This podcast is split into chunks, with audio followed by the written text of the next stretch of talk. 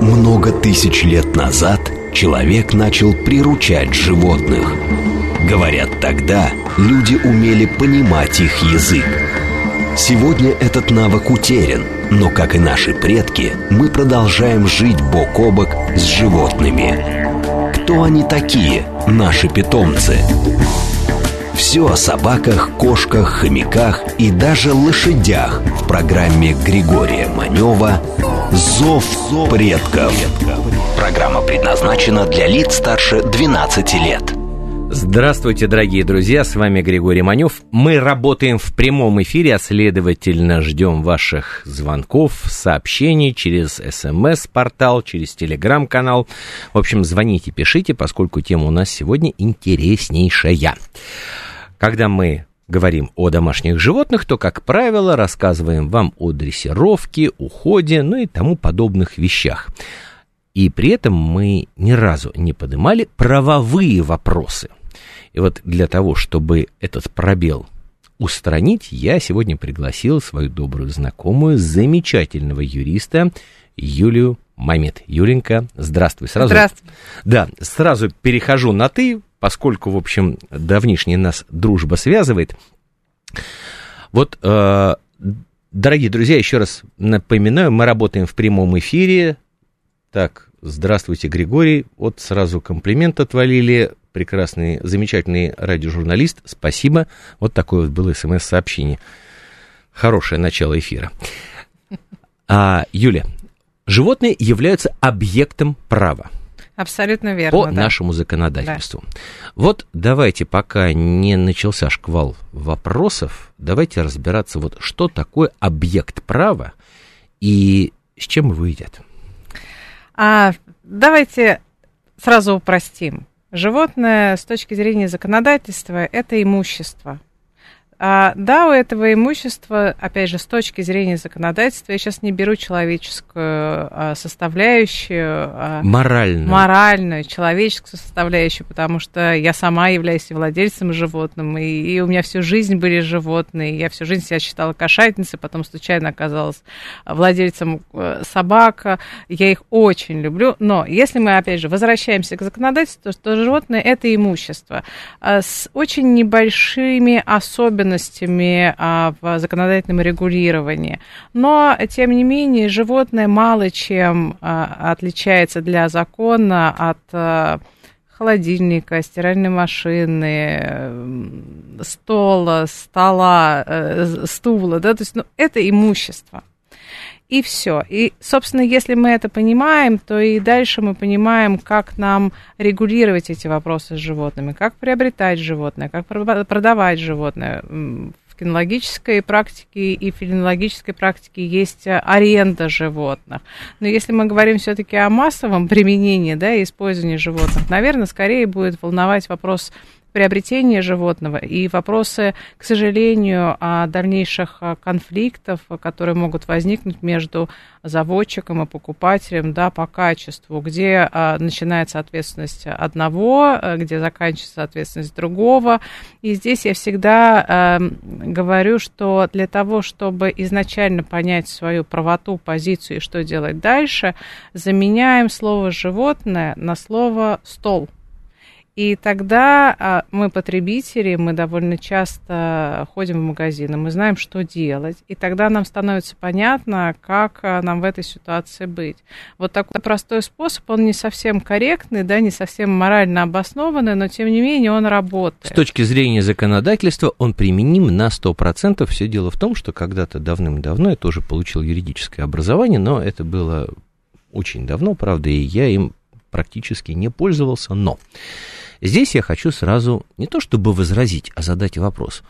Да, я прекрасно понимаю, что животное, кошка, собака, хомячок – это объект отношений, то есть его можно купить, его можно продать, за него вы несете ответственность и так далее. Но угу. все-таки мы не будем отрицать, что кошка, собака там, и прочие домашние животные, не только домашние, это существа разумные, и они принимают решения самостоятельно. То есть у стола-то и у стула нету лапок, которые несут его куда-нибудь далеко-далеко. И, прошу прощения, стол и стул не ходят в туалет э, на детскую площадку. И вообще, вот что с этим делать и как решаются такие вопросы? Ну вот Давай начнем сначала, да. А, во-первых, да, стол, стул не, явля... не обладают разумом, кстати, и специалисты... И они неподвижные. И неподвижные. Ну, машина, например, подвижна, да, если мы говорим об имуществе. А здесь это сравнение можно привести. Но, тем не менее, если мы вернемся – Значит, с одной стороны, да, стол-стул неподвижный, не имеет разума. Кстати, специалисты по животным, а, некоторые имеют другое мнение, говорят, что все-таки разум с точки зрения науки тоже не присущ животным. Именно поэтому а, человек у нас разумный, животные, да, обладают интеллектом и а, другими качествами, которые присущи живому, но разум им не свойственен. Вот, поэтому здесь вопрос для специалистов э, в другой области. А, да, в отношении животных есть еще, ну так сказать, дополнительные нормы регулирования. Жестокое обращение к животным, оно запрещено. Причем оно запрещено как на уровне гражданского кодекса, так и на уровне уголовного кодекса. Да, административный кодекс нет, там не, есть 245 ну, статья наказание, УК РФ, большому... которая, да, которая угу. вводит уголовное наказание, уголовную за ответственность за жестокую ответственность, вплоть до лишения свободы, если не ошибаюсь, на два года. Да, да, там, там существенные меры, хотя иногда, если смотреть новости и смотреть, что люди делают с животными, иногда кажется, что это мало. Но, опять же, законодатель установил такую планку наказания. Вот. А со столом и со стулом мы, в принципе, можем себе допустить жестокое обращение. Мы там разозлились, взяли кувалду и стол-стул разгромили. В отношении животного а, это запрещено. Да? Сразу хочу оговорить, что такое жестокое обращение с точки зрения нарушения законодательства. Жестокое обращение – это любое действие, которое подвергает жизни и здоровью животного существенной опасности да, то есть э, создает угрозу, угрозу гибели животного или угрозу того, что здоровью животного будет нанесен непоправимый ущерб. А, да, если мы опять же говорим, а что делать, а, несколько лет назад был принят закон об ответственном обращении с животным, и там уже на законодательном э, уровне установлены те вещи, которые понятны любому а, владельцу животного, который любит своего питомца, что животного нельзя оставлять долгое время без еды, воды, без присутствия человека, что животное должно выгуливаться максимально безопасным для животного и для окружающих образом. Да? То есть э, любое действие, которое создает э, абсолютную угрозу здоровью и э, жизни животного, это жестокое обращение. И да, на законодательном уровне, в отличие от другого имущества, жестокое обращение с животным запрещено. Дорогие друзья, спасибо огромное за... А, начали приходить фотографии, Антон Андреевич. Прекрасная у вас псина. Я так понимаю, что беспородная, но от этого она менее прекрасной не становится. Дорогие друзья, напоминаю, все желающие могут прислать в наш телеграм-канал фотографии своих кошек, собак, хомячков, в общем, любой живности. Будем рады, это всегда, если честно, очень приятно. Это вот создает такую вовлеченную атмосферу. Спасибо за а, такие сообщения поддержки, тоже очень приятно. И когда вот я говорю это слово «спасибо», приятно, это на самом деле не просто дежурная фраза, а я очень благодарен нашим радиослушателям, потому что, если честно, я э, вот глубоко убежден, что у нас особые зрители, особые слушатели. Юля, с чем, э, как юрист, ты сталкиваешься чаще всего вот с какими судебными вопросами, тяжбами, вот э, что на первом месте, я имею в виду по количеству обращений?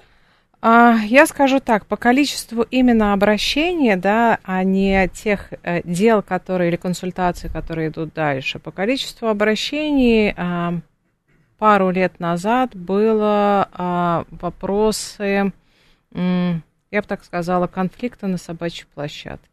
Да, когда одна собака повредила другую собаку, или когда есть конфликт между владельцами и а, а, а, они имеют претензии друг к другу, да, вот э, соседка выпускает без поводка, а я боюсь, а что с этим делать? А, было такое количество, большое обращение, но они как-то сошли на нет, потому что у меня возникло ощущение, что все-таки люди научились коммуницировать друг с другом, научились взаимодействовать друг с другом, разговаривать и слышать друг друга. И я даже у себя эм, во дворе вижу, что культура общения даже между собаководами, не говоря уж о том, что культура общения между людьми, которые имеют животных и не имеют животных, она возросла, поэтому этот блок а, вопросов, он немножечко отодвинулся, хотя, безусловно, он немаловажен, и правила содержания, я думаю, что мы коснемся их, а, они необходимы, потому что любые правила убирает хаос, да, если нет хаоса, то нет возмущения, нет конфликтов, и понятно, что делать. А сейчас довольно большой а, блок вопросов и конфликтов, и, а, к сожалению, очень часто эти дела доходят до суда. Это споры между заводчиками и покупателями в отношении качества животного, да, там либо обнаружился какой-то недостаток, либо а, недовольны тем, что приобрели. А, и второй блок вопросов – это не оплата приобретенного животного, потому что животное, опять же, это имущество, и, не всегда это имущество, иногда очень дорогостоящее имущество, приобретают э, за один раз, да, со стопроцентной оплатой, иногда есть рассрочка, рассрочку не получает, опять же, формы оплаты могут быть разные, но я думаю, что вот уже вот этот блок вопросов, а, формы оплаты и так далее, он скорее касается, я так назову, профессионального сообщества, потому что там, конечно, а, своя жизнь, и она более многогранна. Если говорить о простом потребителе, то все-таки в основном здесь идут споры о качестве. И, ну, о качестве услуг? Живо... О, о качестве, качестве услуг а, тоже начали приходить, но тут скорее вопросы к ветеринарным клиникам часто возникают, но их не так много. Хорошо, давай по порядку. Я сейчас вижу, угу. приходят вопросы, дорогие друзья. Так, Зурита, а, все дело в том, что есть разница, отвечая на ваш вопрос, между сельскохозяйственными животными и домашними животными. Абсолютно. И здесь, да, нужно четко это понимать. Даниил, прекрасная у вас длинношерстная немецкая овчарка, одухотворенный взгляд. Спасибо вам, дорогие друзья, за фотографии. Присылайте, очень приятно. Возвращаясь к вопросу. Вот э, мы сейчас пока, ну, у нас такой э, разговор теоретический, угу. потому что, ну, понятно, что юридические вопросы могут возникать э, на любой стадии жизни животного, в любое время э, его там приобретения, там пользования, я опять же беру это угу. в такие юридические, в юридические кавычки. Но вот что должен знать человек, который только собирается стать владельцем домашнего животного – и вот какие юридические тонкости и нюансы он должен э, пропустить через себя и, в общем, не пропу... Э, вернее так, не пропустить вот эти юридические тонкости и нюансы в общении с э, первых шагов с человеком, у которого или с организацией, у которой он будет приобретать это животное – в общении с э, ветеринарной клиникой и так далее. Мы сейчас говорим исключительно о вопросах юридических. И, дорогие друзья, напоминаю, кто только что к нам присоединился, мы работаем в прямом эфире, так что ждем вопросов и от вас. Э, во-первых, я хочу а, сказать, чтобы а, покупатели обращали внимание на то, о чем они договариваются с заводчиком потому что зачастую а, покупатель приходит к заводчику на эмоциях. Покупка животного – это эмоциональный вопрос. И а, формальные вещи а, покупатель пропускает. Вот, да. вот давай о формальных вещах. Да. Вот давайте, вот для того, чтобы эти формальные вещи не прошли, как я говорю, иногда мимо ушей, да, и я понимаю, почему они проходят мимо ушей, потому что когда ты видишь маленький комочек, все, а, уши закрываются, открываются совершенно другие части, сердце, душа, и ничего не слышишь, не видишь. Но для того, чтобы не иметь проблем в будущем, все-таки необходимо открыть разум и уши, и, во-первых, слышать то, что говорит заводчик, договариваться с заводчиком. И я всегда э, настаиваю на том, что очень полезно для обеих сторон заключать письменный договор. о купле-продаже о щенка. О купле-продаже, да, живот. Ну, это может быть котенок, ну, щенка, щенок, котенка, да, мышка, крыска, кто угодно, да, любое животное. А зачем заключ... это нужно?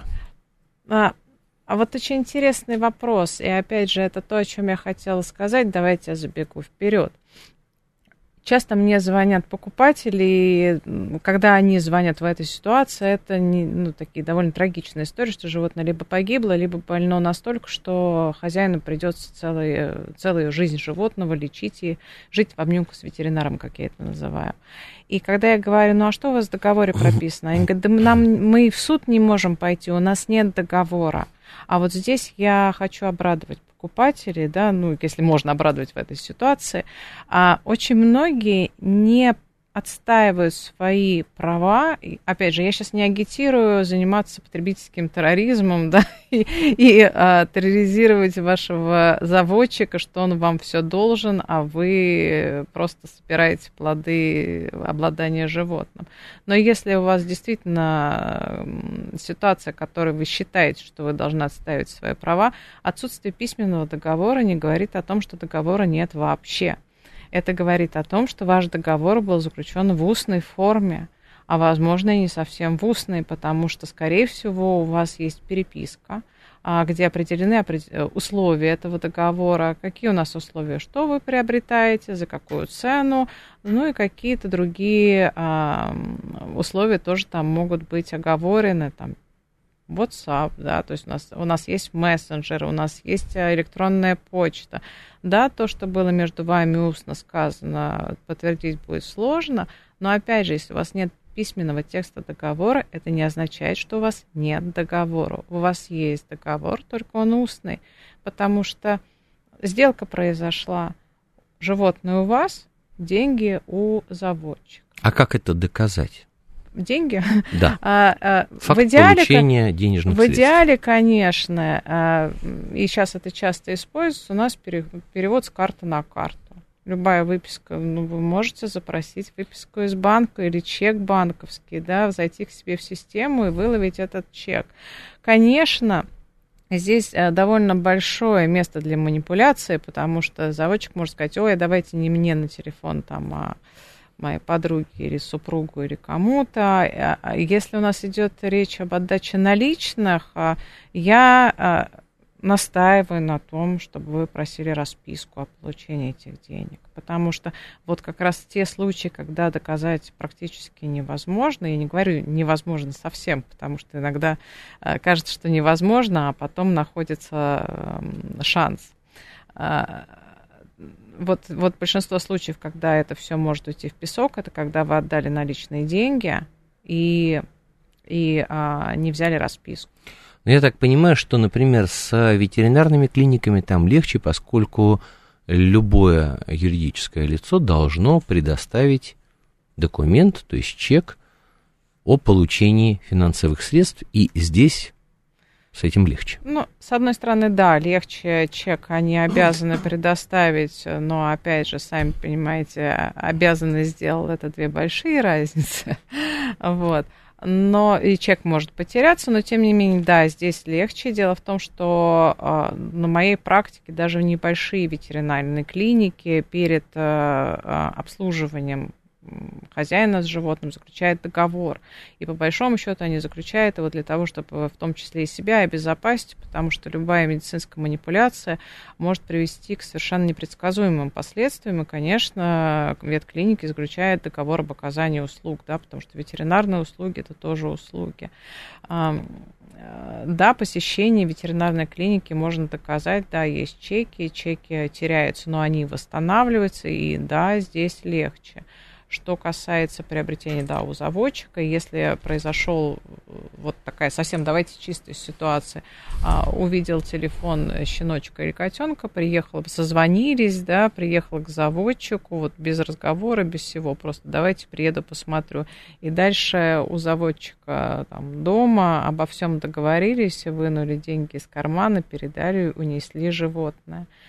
Да, в этом случае будет крайне сложно доказать а, и стоимость приобретения. Опять же, да, вот я сейчас говорю, я, говорю я, я вот сижу и говорю, крайне сложно доказать стоимость приобретения, а сама сижу и думаю, ну ведь где-то это животное увидели, там было рекламное объявление, скорее всего, да, на какой-то доске.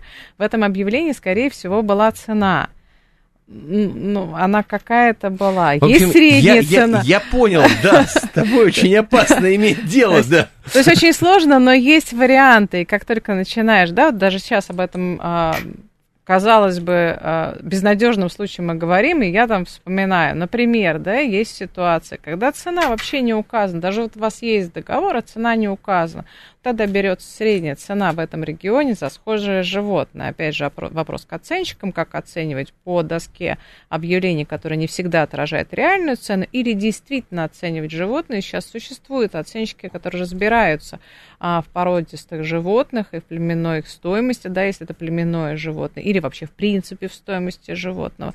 Поэтому здесь можно делать независимую оценку и доказывать стоимость этого животного.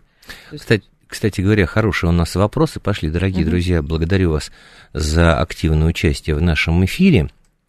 А, значит, давайте вот частично я отвечу на вопросы, а частично Юлия Санна. А, когда убивают зверушек на охоте, это жестокое обращение с ними или нет? Дорогие друзья, ну, во-первых, э, то, что касается охоты, она у нас по законодательству разрешена, и есть объекты охоты – то есть это животные являются промысловыми, это немножечко другое. Дальше, по поводу кориды. Корида это жестокое отношение к животным.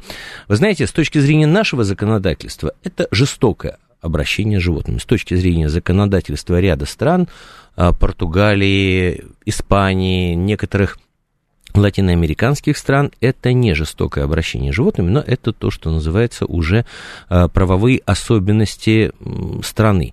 Но вот честно скажу, мне посчастливилось побывать в свое время, я тоже так не очень как бы относился к кориде, вот и считал это, ну, если не жестоким таким вот пиршеством, но не очень мне это все так по душе было.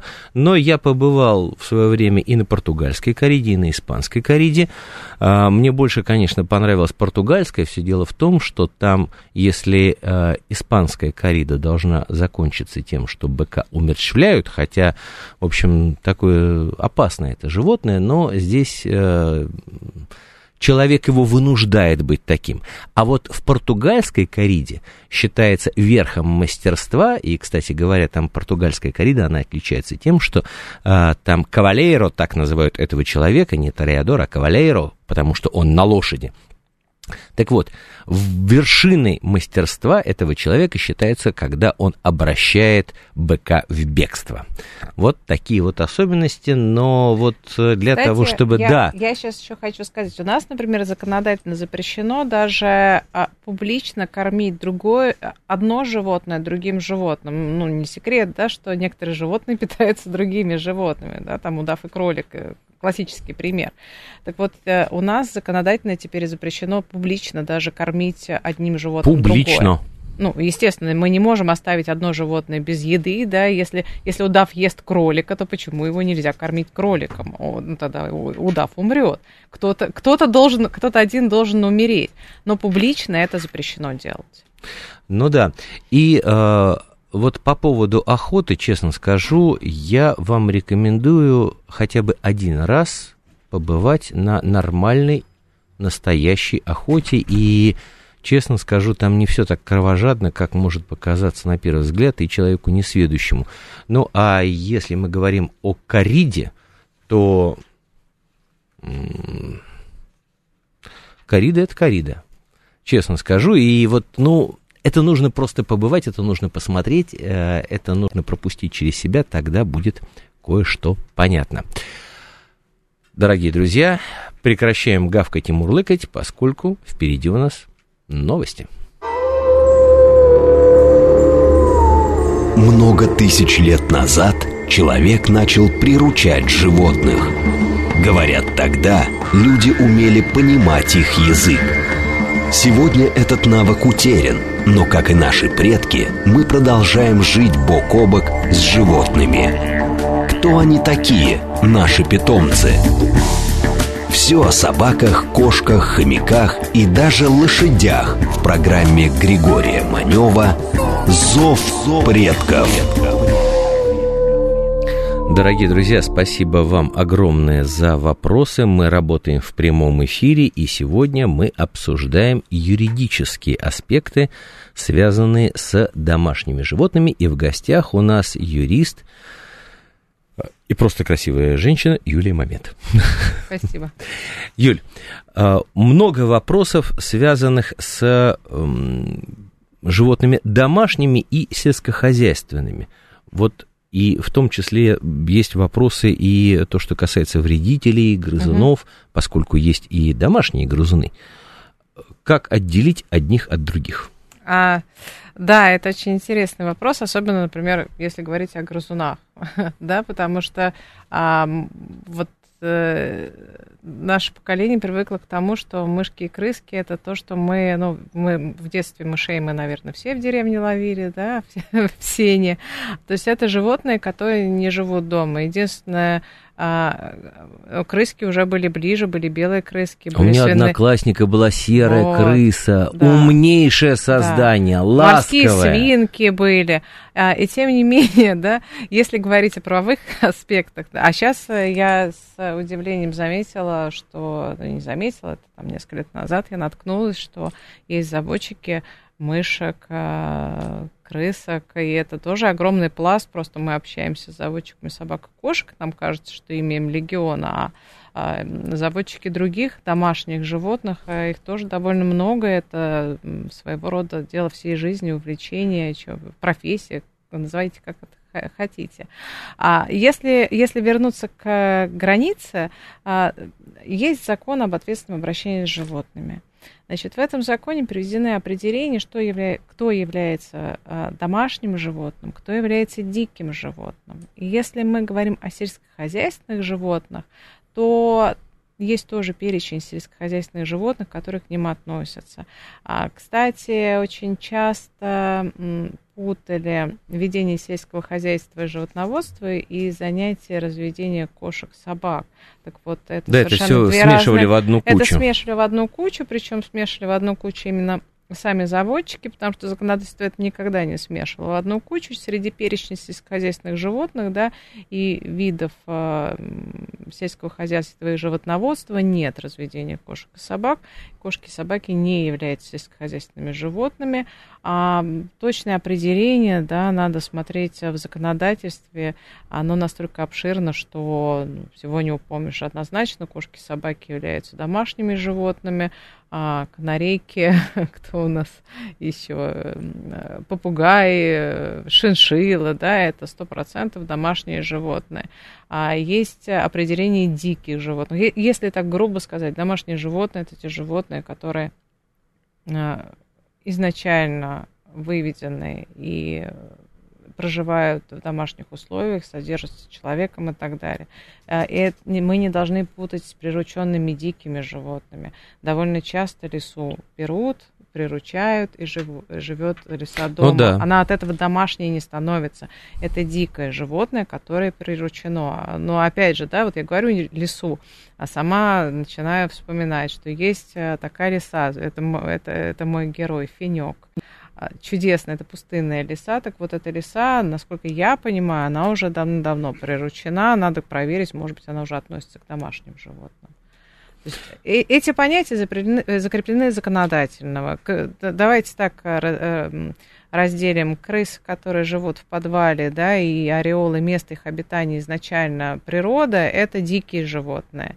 А крысы, которые породистые крысы, там куча пород существует, которые выведенные человеком, которые культивируются и изначально проживают дома, это домашнее животное.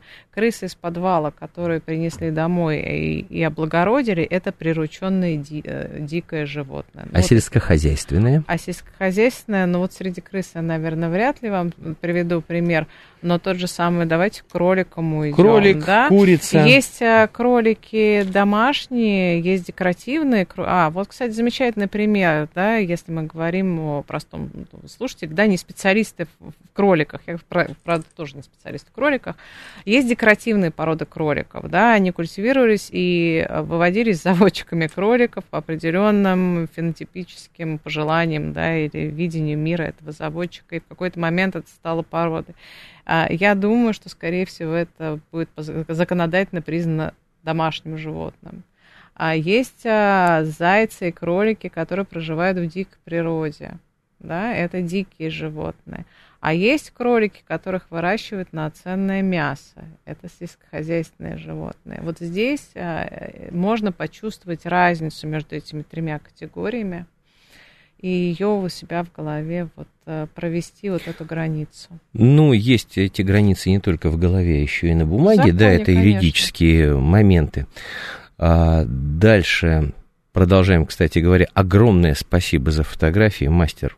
Если это ваш код, то просто я снимаю шляпу, потому что вот так вот сфотографировать э, кота, это, это нужно постараться, и животное замечательное.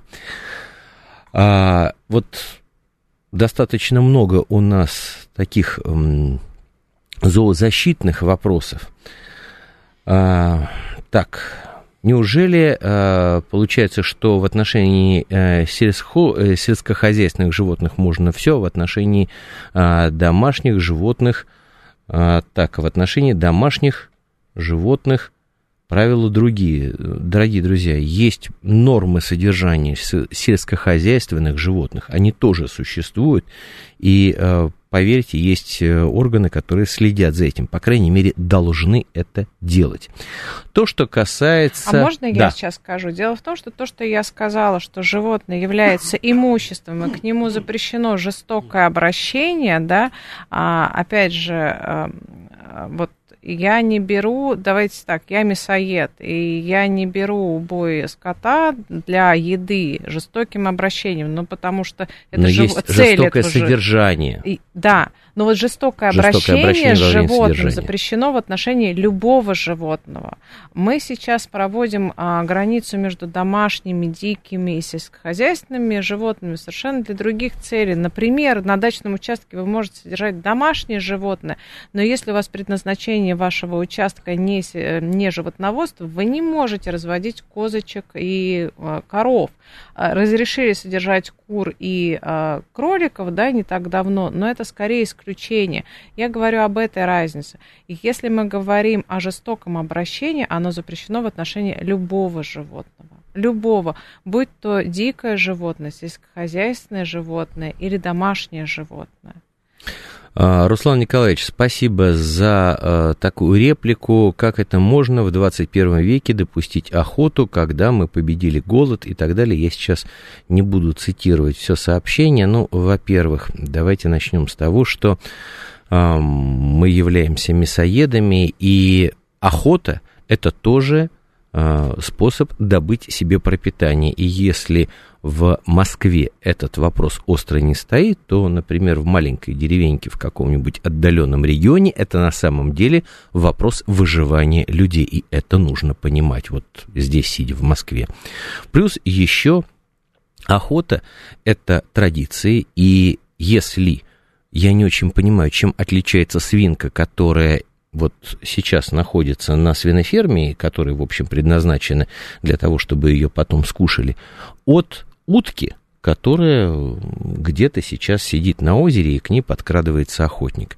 Если с точки зрения законодательства человек ничего не нарушает, то мне кажется, что здесь можно ставить знак равенства, но, сразу говорю, очень мне хочется сделать программу, которая будет посвящена охотничьим собакам и вообще охоте, и вот там, мне кажется, что вот место для такой полемики, оно будет э, пошире, эта полянка.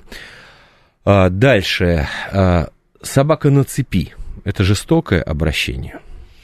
А, собака на цепи, опять же, все зависит. А, значит, абсолютное ограничение а, свободы собака на цепи. Давайте так. Само по себе а, посажение собаки на цепи да, и если обеспечены все потребности животного, если животное выгуливается, если животное от этого не страдает, если эта цепь не будет приводить к угрозе жизни и здоровью, не является жестоким. Да, а если это приведет э, к к потере здоровья или жизни животного, тогда, да, тогда это жестокое обращение. Насколько я понимаю, абсолютно запертым животное держать э, нельзя. И это, опять же, в законе об ответственном обращении с да, животными. Да, там это прописано. Там это прописано, да. А, если дикий лось забрался ко мне на дачу, разнес забор, кому предъявлять претензии? А, а давайте я пофантазирую. От мастера кому предъявлять вопрос. претензии. Наверное, есть э, а, государственные органы, которые следят за хозяйством. Скорее всего, лось не просто так. Понятно, что там есть поголовье ска- ска- скота, поголовье лосей. А лес кому-то кто-то управляет, да, им принадлежит. Они, наверное, должны следить за ним. Я думаю, что в лучшем случае органу, который заведует этим участком леса, но я думаю, что это бесперспективно. Ну, с другой стороны, да, как-то, в общем, если у вас э, дачный участок находится в лесу или близко к лесополосе, то э, здесь нужно то, что называется осознавать риски. Много вопросов, э, я еще раз подчеркну, связанных с ответственным обращением, жестоким обращением. И вот здесь, Юль, я знаю, что ты не очень любишь вот такие вот вопросы, потому что а, не потому что квалификации не хватает, а потому что то, что называется, они делятся на а, кучу подразделов, там существует множество нюансов, но не затронуть мы их не можем. Да. Я имею в виду бездомные, безнадзорные, как сейчас правильно говорить, животные. Угу. Здесь нужно четко понимать, что вот бесхозных животных, то есть без хозяев, их не бывает вообще. И я поясню здесь, э, почему я так считаю. Потому что животное, которое на, находится на улице, и у него нет конкретного хозяина, оно принадлежит либо району, либо городу, в общем, какому-то да, образованию. Но есть вариант. Но есть варианты. И вот именно этот э, человек конкретный, который является, возглавляет это муниципальное объединение или муниципалитет, должен отвечать за это животное. Или нет? Или я что-то не понимаю. Значит, э... микрофон только можно поближе к тебе. Да, да. Мы, мы пойдем сначала. Значит, э, мы есть два варианта. Первый это животные, которые уже рождены на улице, да, то есть, э, ну, я так понимаю, что обязательно стерилизация, да, отлов стерилизация каким-то образом, ну, если не купировали эту проблему, то должны купировать проблему, да. Я честно, да, это абсолютно верно, это не та тема, в которую я с удовольствием погружаюсь э, по двум причинам. Во-первых, она для меня тоже довольно эмоциональная, потому что я прекрасно понимаю, что даже даже самое, там, возможно, в данную секунду агрессивное животное совершенно не виноват в том, что она оказалась здесь, да, потому что животное приручил человека, и в каком-то поколении это животное, там, предки этого животного оказались на улице. Это не его вина, что мы ведем, и мы вынуждены вести борьбу с ним, потому что это животное может угрожать нашей безопасности, здоровью, здоровью там, взрослого человека, детей, не дай бог, опять же, здоровью наших питомцев, которые могут пострадать от безнадзорного животного. Вторая часть – это слабое регулирование этой сферы. Я до сих пор считаю, что если в вопросе домашних животных, содержания, обращения у нас довольно серьезные подвижки произошли, даже сегодня сюда ехала и с радостью отметила, очень давно в метро не ездила, а с радостью отметила, что очень много появилось людей с животными и спокойно идут на поводках. Я, правда, не уверена, что в метро можно без переноски. Но, тем не менее, никто не протестует, и все очень цивилизованно. В отношении безнадзорных животных такого прорыва я пока не вижу. Э, так вот, здесь есть два пласта. Первый это животные, которые уже изначально родились на улице. Второй э, пласт это животные, которые оказались на улице. Так вот, э, вот утверждение, да, твое по поводу того, что они уже принадлежат муниципалитету, оно справедливо для тех, кто родился уже на улице. А, и да, они не должны существовать, как я это называю, в свободном полете. Я считаю, что такие животные должны отлавливаться, да, и содержаться в определенных местах. Я сейчас не буду обсуждать, что с ними дальше делать. А это, опять же, может прозвучать жестоко. Я знаю, что в некоторых странах есть практика, что если животное не пристроено в течение определенного возраста, то животное усыпляют. Ну, и я, таких стран, я, кстати я не, говоря, много, но это не отдельный вопрос. на этом Сейчас варианте, мы я это говорю, не есть трогаем. варианты, да. А второй, э, вторая часть животных это те, которые оказались на улице. Так вот, в отношении этих вот бывших хозяинов а, в первом поколении, да, давайте их так обозначим, а, действительно есть некоторая процедура, потому что животное а, первые так, за кавычку, полгода вот обнаружено животное, да, момент обнаружения. А если этот человек вот просто шел, увидел безнадзорное животное, мы должны сообщить, что это животное найдено, да, если мы говорим о своих действиях, и либо позвонить а, в там, муниципалитет, да, чтобы его отловили и поместили в приют, да, и вот с этого момента должны быть мероприятия по розыску хозяина. Если хозяин не, наз, не, не найден, то да, тогда это животное переходит а, в собственность муниципалитета, там, государства, да, и государство уже распоряжается им. И по большому счету статус этого животного становится таким же, как а, вот безнадзорные животные вот такие, потом, потомственные бродяжки. Вот. Но э, тема эта очень большая, действительно, я не очень люблю о ней говорить, не, не потому что не люблю, потому что она слабо зарегулирована, потому что там слишком много «да», «но», и потому что там очень много морально-этических вещей, которые очень сложно примирить э, с ситуацией. То есть это тот вопрос, когда необходимо выбирать между там, своей безопасностью и безопасностью своих близких, в том числе питомцев. У нас звонок есть. Юль, я прошу прощения, да, сразу давайте ответим. Здравствуйте, вы в эфире.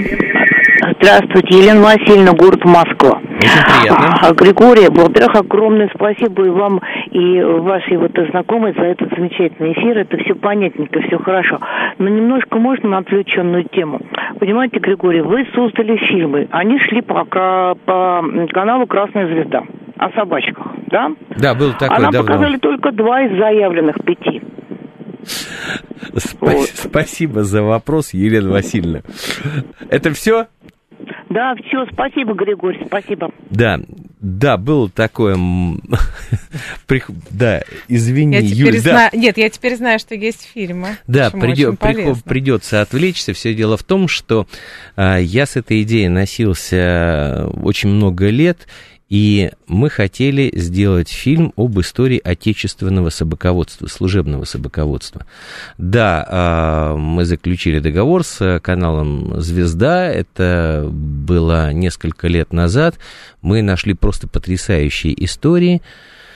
А, первая история – это о человеке, который во время Великой Отечественной войны на своей упряжке санитарных собак вывез 1580 раненых это вообще уникальная история, и там вообще просто фантастическая какая-то развязка, причем она не придуманная, можете поискать ее а, в интернете. Этот фильм есть, называется он а, эта серия называется «Вызывайте кинолога», вот, а фильм называется «Тот, который не стрелял», потому что этот человек не сделал за всю войну ни одного выстрела. Вот. А вторая история – это «Истребители». А, это серия посвящена собакам-истребителям танков. И история, когда в 1942 году 11 собак-истребителей танков развернули немецкую колонну, которая состояла из 50 танков. Мы делали реконструкцию, и, в общем, тоже, мне кажется, что получилось очень интересное кино. А, да, там в третий а, фильм вышел кстати говоря, да, там четыре было фильма. Третий был фильм, посвящен истории того самого а, Мухтара. Вот, а, вернее, его... А, Мухтар это был прототип uh-huh. собаки, которая работала в уголовном розыске блокадного Ленинграда. И, в общем, там тоже была связана очень интересная история. В канун прорыва блокады там разворачивались очень интересные такие трагические события, и мы их показали, мы, в общем, тоже сделали реконструкцию, а вот как раз четвертый фильм, он не вышел, ну, там у нас возникли разногласия с руководством канала «Звезда», вот, они не выпустили этот фильм, хотя там, в общем, ничего, ни в коем случае там не было такого крамольного, просто они посчитали, что зрительский интерес невысок. А, это о первой собаке, а, полицейской собаки, назывался он «Король Треф». В начале 20 века в московской сыскной полиции работал доберман по кличке Треф, а, который раскрыл около полутора тысяч, помог в раскрытии около полутора тысяч преступлений. А, очень интересная жизнь была и у этой собаки, и у проводника этой собаки. В общем, да, этот фильм, к сожалению, в эфир не вышел. Я даже не знаю, где вам подсказать его искать. Но три фильмы есть в интернете, так что найти их можно. Спасибо за этот вопрос, очень приятно было вспомнить. А, здесь как бы очень приятно, если вы найдете, посмотрите эти фильмы, поскольку это история, история нашей страны, а, и я думаю, что вы получите удовольствие, плюс еще а, узнаете много интересных фактов о собаководстве, и там есть штрихи, которые, еще раз а, подчеркну, они дополняют историю нашей страны. Так, Возвращаемся к юридическим да. вопросам. Да, что-то я Выстро... заговорился. Да. Возвращаемся к безнадзорным животным. Да, возвращаемся к безнадзорным животным и к их правовому статусу. Вот ты сказала, что до тех пор, пока животное не попало либо под программу отлов, стерилизация, выпуск, либо оно не попало в приют, его правовой статус не определен, я правильно понимаю? Нет, почему? Это же, опять же, да, если... А, это, вот мы говорим скорее о собаках, да, безнадзорные кошки меньше волнуют э, людей, ну, во-первых, они менее видны, да, кошки менее социальные животные, а во-вторых, они могут причинить меньше вреда. А вот. Если мы говорим о собаках... Но они здесь... тоже являются, между прочим, переносчиками бешенства. Давай да, так. они являются переносчиками бешенства, как и любые другие там дикие животные, да, теплокровные. лисы переносят, и ежики, которых все очень любят гладить на дачах, да. Я с тех пор, когда что я узнала, что ежики переносчики бешенства, как-то мне они стали менее симпатичны при встрече. То есть я их люблю, но при встрече стараюсь э, подальше от них держаться. Так вот, если говорить о собаках, а, э, Здесь очень сложно. Э, дело в том, что да, собака как вид это домашнее животное, но с моей точки зрения, да, если говорить о моем мнении, животное, которое постоянно живет на, у, на улице, и животное, которое уже не в первом поколении уличного содержания без хозяина, не является домашним животным. А, да, я говорю, здесь очень сложный вопрос. Да, за ними следит государство, да, а, как бы их регулирует государство. Что с ними делать, это вопрос, мне кажется, дискуссии, дальнейших там, выработок этих путей, да, и, соответственно, законодательного регулирования дальнейшего. Сейчас а, вопрос содержания только в приютах и вопрос каким-то образом сдержать тот вред, который эти животные могут нанести человеку, и каким-то образом предотвратить это. Как это сделать на 100%, я пока не понимаю. Я думаю, что здесь, к сожалению, придется воспользоваться принципом защитить себя сам, да, и быть максимально аккуратен, потому что, конечно, я не буду отрицать, что хотя мне и безумно жалко этих животных, но я считаю, что они, да, они могут причинить вред, и это надо принимать во внимание и, ну, не нарываться наверное. Э, дорогие друзья, я обещаю вам, что через какое-то время я найду человека, который может ответствовать от лица либо московского правительства, либо какой-то государственной организации, и мы поговорим о бездомных животных, об их правовом статусе и вообще осветим этот вопрос, потому что на самом деле очень-очень много вопросов и отклик такой серьезный. Андрей, в заключении э, нашего программы сегодняшней. Поздравляю вашу Марему Абрудскую овчарку с днем рождения, 10 лет. Очаровательный пес. Юль, Спасибо тебе огромное. Я понимаю, что на все вопросы мы ответить не смогли, но на какую-то толику все-таки вопросов мы ответы предоставили. Да. Спасибо тебе огромное. Спасибо. Дорогие друзья, Безумно рад был вас слышать, читать ваши сообщения. Любите своих собак, но при этом не собачьтесь. Всего вам самого наилучшего. Обязательно услышимся на следующей неделе. Зов предков Григорий Маев.